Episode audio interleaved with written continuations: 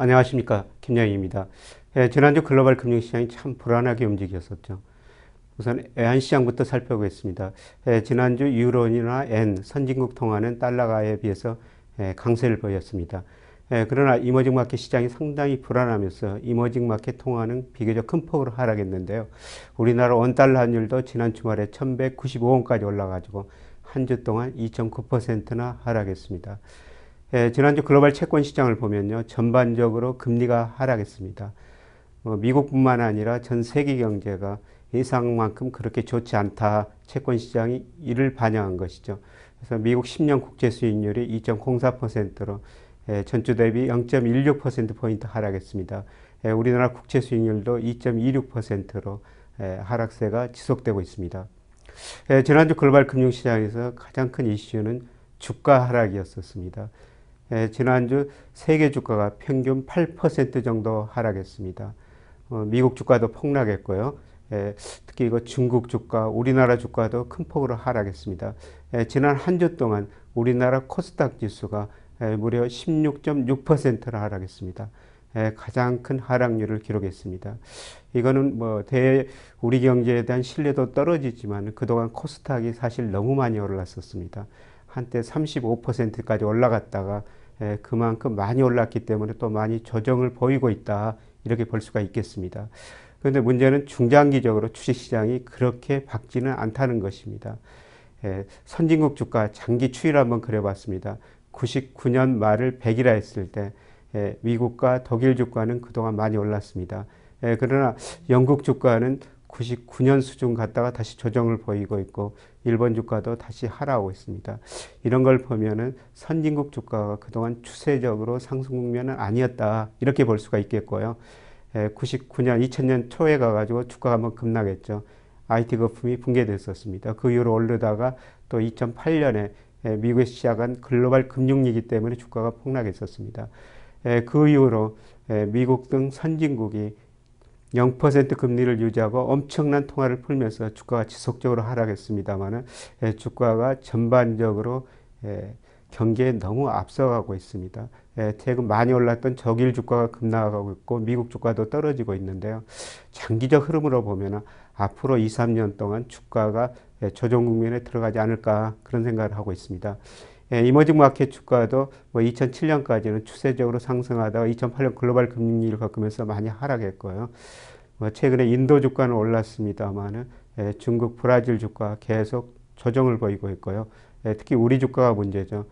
우리 주가 지수 2011년 4월 달에 뭐 2231까지 갔다가 4년이 지났는데도 그걸 돌파하지 못하고 계속 그 제자리 걸음을 하고 있습니다.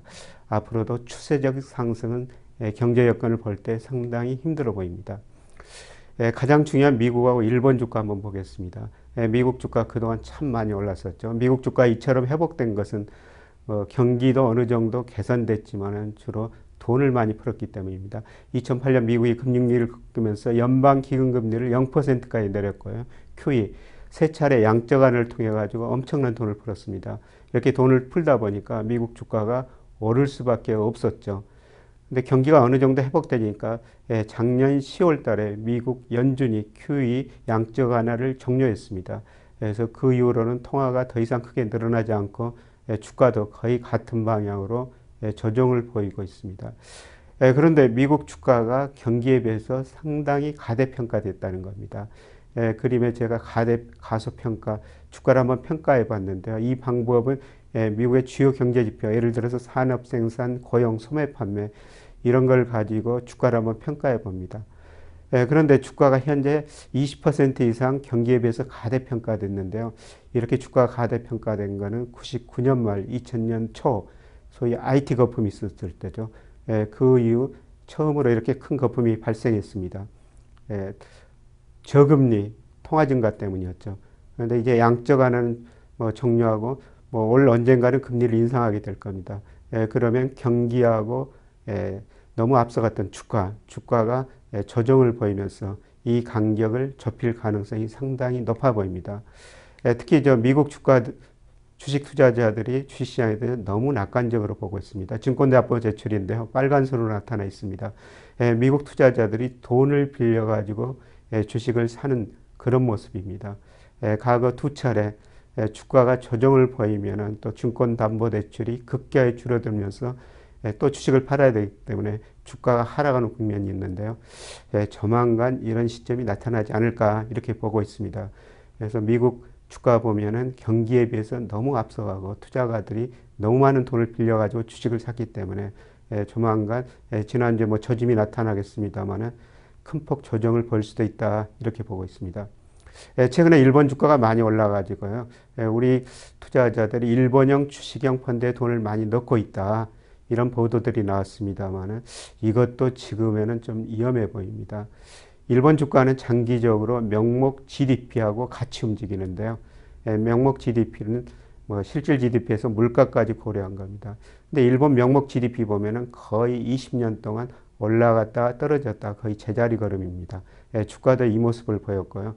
예, 주가가 약간 선행하기는 합니다만은 예, 그래서 최근에는 명목 GDP도 올랐고 주가도 올랐습니다만은 예, 제가 명목 GDP에서 주가를 평가해 보니까 일본 주가는 무려 40% 정도 명목 GDP에 대해서 가대평가되었습니다. 일본도 그동안 2013년 이후 뭐 아베노믹스라고 그러지 않습니까? 돈을 엄청나게 풀어가지고 예, 지금 소비자 물가를 2% 상승을 유도하고 있습니다. 예, 돈 푸는 효과라고 볼 수가 있겠습니다. 예, 그러나 장기적으로 보면은 예, 주가는 경기에 수렴하게 됩니다. 그래서 최근에 몇 년 동안 일본 주가 수익률이 좋았었습니다만은 지금은 좀 조심스럽게 접근할 때가 아닌가 이런 생각을 해볼 수가 있습니다. 예, 지금 세계 경제가 어떤 상황이냐면요. 예, 잠재 GDP, 세계 경제가 성장할 수 있는 능력이죠. 예, 실제 GDP라는 건 잠재 GDP 2로 갔다 밑으로 갔다. 예, 그래서 경기 사이클이 생긴 겁니다. 2008년 글로벌 금융위기를 겪으면서 실제 GDP가 잠재 GDP 크게 밑으로 하락했습니다. 그래서 디플레 압력이 존재하게 됐고요. 이 디플레 압력을 해소하기 위해서 뭐 선진국 중심으로 엄청난 돈을 풀었었죠. 그래서 주가, 집값 오르고 소비가 증가하면서 이 디플레 갭이 어느 정도 해소되고 있습니다만 아직도 상당수 디플레 압력이 존재하고 있습니다. 예, 그래서 전 세계가 그렇게 많은 돈을 풀었음에도 물가가 안정되고 있고요. 이 수요 예, 부족 때문에 선진국을 중심으로 최근에는 예, 중국까지 한율 전쟁을 하고 있는 겁니다.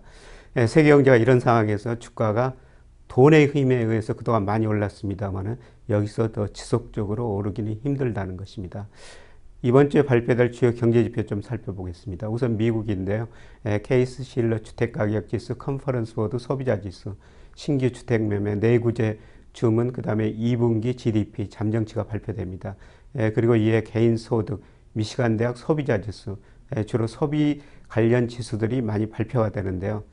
예, 그 중에서 몇 개 중요한 것만 좀 살펴보겠습니다. 케이스 실러 케이스 실러 20대 도시 실질 주택가격 지수인데요. 이 주택가격이 2006년 상반기까지 크게 올랐습니다. 주택시장에 버블이 발생한 거죠. 그리고 2007년 들어가죠. 이 버블이 붕괴되면서 결국 미국이 금융위기를 겪게 됩니다. 근데 2012년 이후 뭐 적극적인 통화 정책, 재정 정책으로 경기가 회복되면서 어느 정도 집값이 상승하고 있습니다만은 최근에 실질 주택 가격이 좀 꺾이는 조짐이 나타나고 있습니다. 아마 주택 가격이 꺾이면은 미국 소비 심리도 상당히 이축될 것입니다. 예, 이번 주에 소비자 신뢰 지수, 미시간 대학이나 컨퍼런스 보드 소비자 신뢰 지수가 발표가 되는데요.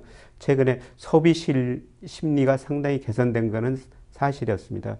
예, 그러나 최근 몇 달 보면은 소비 심리가 다시 이축되고 있습니다. 아마 지난주에 주가가 폭락했고, 예, 그리고 앞으로도 주가 조정을 보일 가능성이 높은데요. 예, 그렇다면 미국 소비 심리가 더 이축될 가능성이 높습니다. 예, 미국 GDP에서 소비가 차지하는 비중이 예, 무려 69%입니다. 예, 미국 경제는 소비 중심으로 성장하는 나라인데요. 아직도 실제 GDP가 잠재 GDP 밑에 있습니다. 디플레 압력이 존재한다는 것이죠. 이런 상황에서 주택가격 조정 보이고 주가 하락하면서 예, 소비 지출이 이축되면은 예, 미국 잠재 GDP 이하로 계속 성장할 수밖에 없는 것입니다. 예, 그렇기 때문에 뭐 그동안 경기에 너무 앞서갔던 주가도 조정을 보일 수밖에 없다는 것이죠. 예, 이번 주에 EU, 일본, 중국 등에서는 제조 PMI 지수가 발표됩니다. 제조 경기를 나타낸 지표들인데요. 최근 전 세계적으로 제조 경기가 상당히 안 좋습니다. 우리나라도 그렇지만은 세계 모든 제조업들이 상당히 많은 재고를 보유하고 있습니다. 예, 국내 수요, 수출이 안 되기 때문이죠.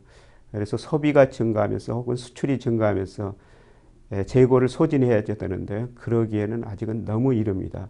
예, 그래서 전 세계적으로 제조업체들이 별로 경기가 안 좋다 이렇게 대답할 겁니다.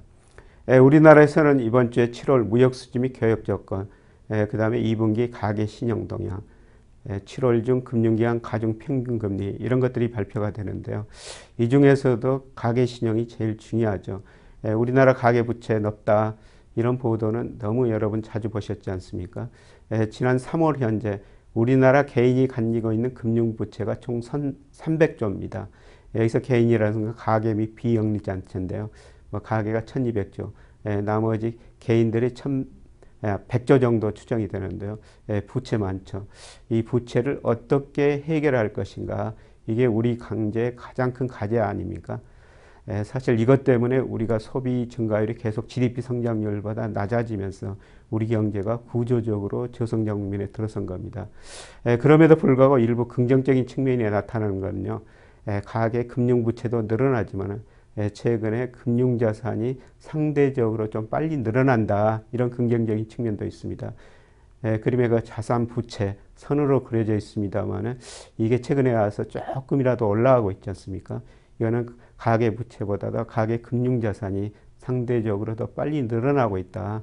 이런 거는 약간의 그 긍정적인 측면이라고도 봐도 될 것 같습니다. 최근에 우리나라 가계가 잉여가 늘어나고 있는데요. 개인들은 전체적으로 보면 자금 잉여 주체라고 그러죠. 개인이 금융회사에 저축한 돈이 빌려 쓴 보다 국민 경제 전체적으로 보면 많다는 것입니다. 예를 들어서 1998년 IMF 경제 위기 직후였죠. 우리나라 개인들이 자금 잉여가 85조였습니다. 쉽게 말씀드려서 98년에 우리나라 개인들이 금융회사에 저축한 돈이 빌려 쓴 것보다 85조가 많았었다는 겁니다. 근데 이게 쭉 줄어들다가 2002년에 가면 5조 정도 적자 주체로 전환이 됩니다. 개인이 기업처럼 자금 부족 주체가 되게 되었다는 거죠. 참 보기 드문 통계입니다. 이 당시 이런 현상이 나타나는 것은 기업들이 돈을 별로 안 갖다 쓰니까 은행은 가계대출을 늘릴 수밖에 없고요. 이 당시 금리가 6 내지 7%로 갑자기 많이 떨어지고 은행이 돈을 가게한테 많이 빌려주니까 뭐 가게가 은행 돈이 내 돈이다. 은행 돈 빌려가지고 소비도 하고 주식도 사고 부동산 샀지 않습니까? 예, 그리고 2001년 9.1 털어 터지고 세계 경제 워낙 나쁘고 뭐 수출이 안 되니까 우리 정부가 금리 인하하면서 내수를 부양했죠. 이런 것들이 결합되면서 이처럼 가게가 부실해졌던 겁니다. 근데 그 이후로 보면 꾸준히 꾸준히 개선되고 있습니다. 예를 들어 작년에 우리나라 개인 부분의 자금 잉여가 92조죠. 작년 우리나라 개인들이 금융회사에 저축한 돈이 빌려 쓴 돈보다 92조가 많았었다는 겁니다. 이런 식으로 보면 가계 부채가 많지만은 어느 정도 가계가 구조 조정을 해갈 수 있다 이렇게 볼 수가 있습니다. 뭐 이런 데이터 보면은 뭐 한국의 경제를 전망한 것처럼 내년에 소비도 증가하면서 우리나라 경제 성장이 올라갈 수가 있는데요. 문제는 차별화라는 겁니다. 이 돈을 누가 가지고 있느냐? 예, 우리나라 소득 분배 정말 차별화가 심화됐습니다. 예, 부자들은 여기서 소비 크게 늘리지 않을 겁니다. 예, 가난한 사람들은 돈이 없어서 지금 소비를 못하고 있는 상태죠. 그래서 전체적으로 보면 가계가 구조조정을 거치고 있지만 차별하다. 이런 것 때문에 뭐 한국은행 등 일부 기관이 전망한 것처럼 소비가 증가하면서 우리 경제가 성장하기는 상당히 힘들어 보입니다. 자, 오늘 말씀드린 걸 좀 요약해 보면요. 오늘은 제가 주식시장 중심으로 말씀드렸습니다. 예, 지난주에 전 세계 주가가 예, 폭락했었죠. 특히 우리나라 코스닥이 한 주 동안 거의 17%나 떨어졌습니다. 예, 그동안 세계 주가 흐름을 보면은 2008년 글로벌 금융위기를 겪으면서 주가가 폭락했었는데요. 예, 그 이후로 선진국들이 가감한 통화 정책을 펼쳤죠. 예, 미국을 중심으로 거의 금리를 0%까지 인하하고 양적 완을 통해 아주 엄청난 돈을 풀었었습니다. 예, 그래서 주가가 예, 많이 상승했었는데요. 예, 그러나 미국, 일본 이런 선진국 주가가 경기에 비해서는 너무 앞서가고 있습니다. 예를 들어서 예, 미국 주가는 경기에 비해서 한 20%, 특히 일본 주가는 경기에 비해서 40% 정도 앞서가고 있습니다. 장기적으로 이런 상태가 지속될 수는 없습니다. 앞으로 경기가 이렇게 빨리 회복되지 않는 한 예, 주가가 조정을 받을 수밖에 없다는 것이죠. 그래서 큰 흐름 보면은 2008년부터 예, 최근까지 주가가 상승했습니다만은 상승 국면이 거의 마무리되고 앞으로 2, 3년간은 주가 조정 국면이 전개될 것 같습니다. 예, 주식 시장에 조금 더 조심스럽게 접근할 시기가 온 것 같습니다. 오늘은 여기서 마치고요. 다음 주에 다시 뵙겠습니다. 고맙습니다. Say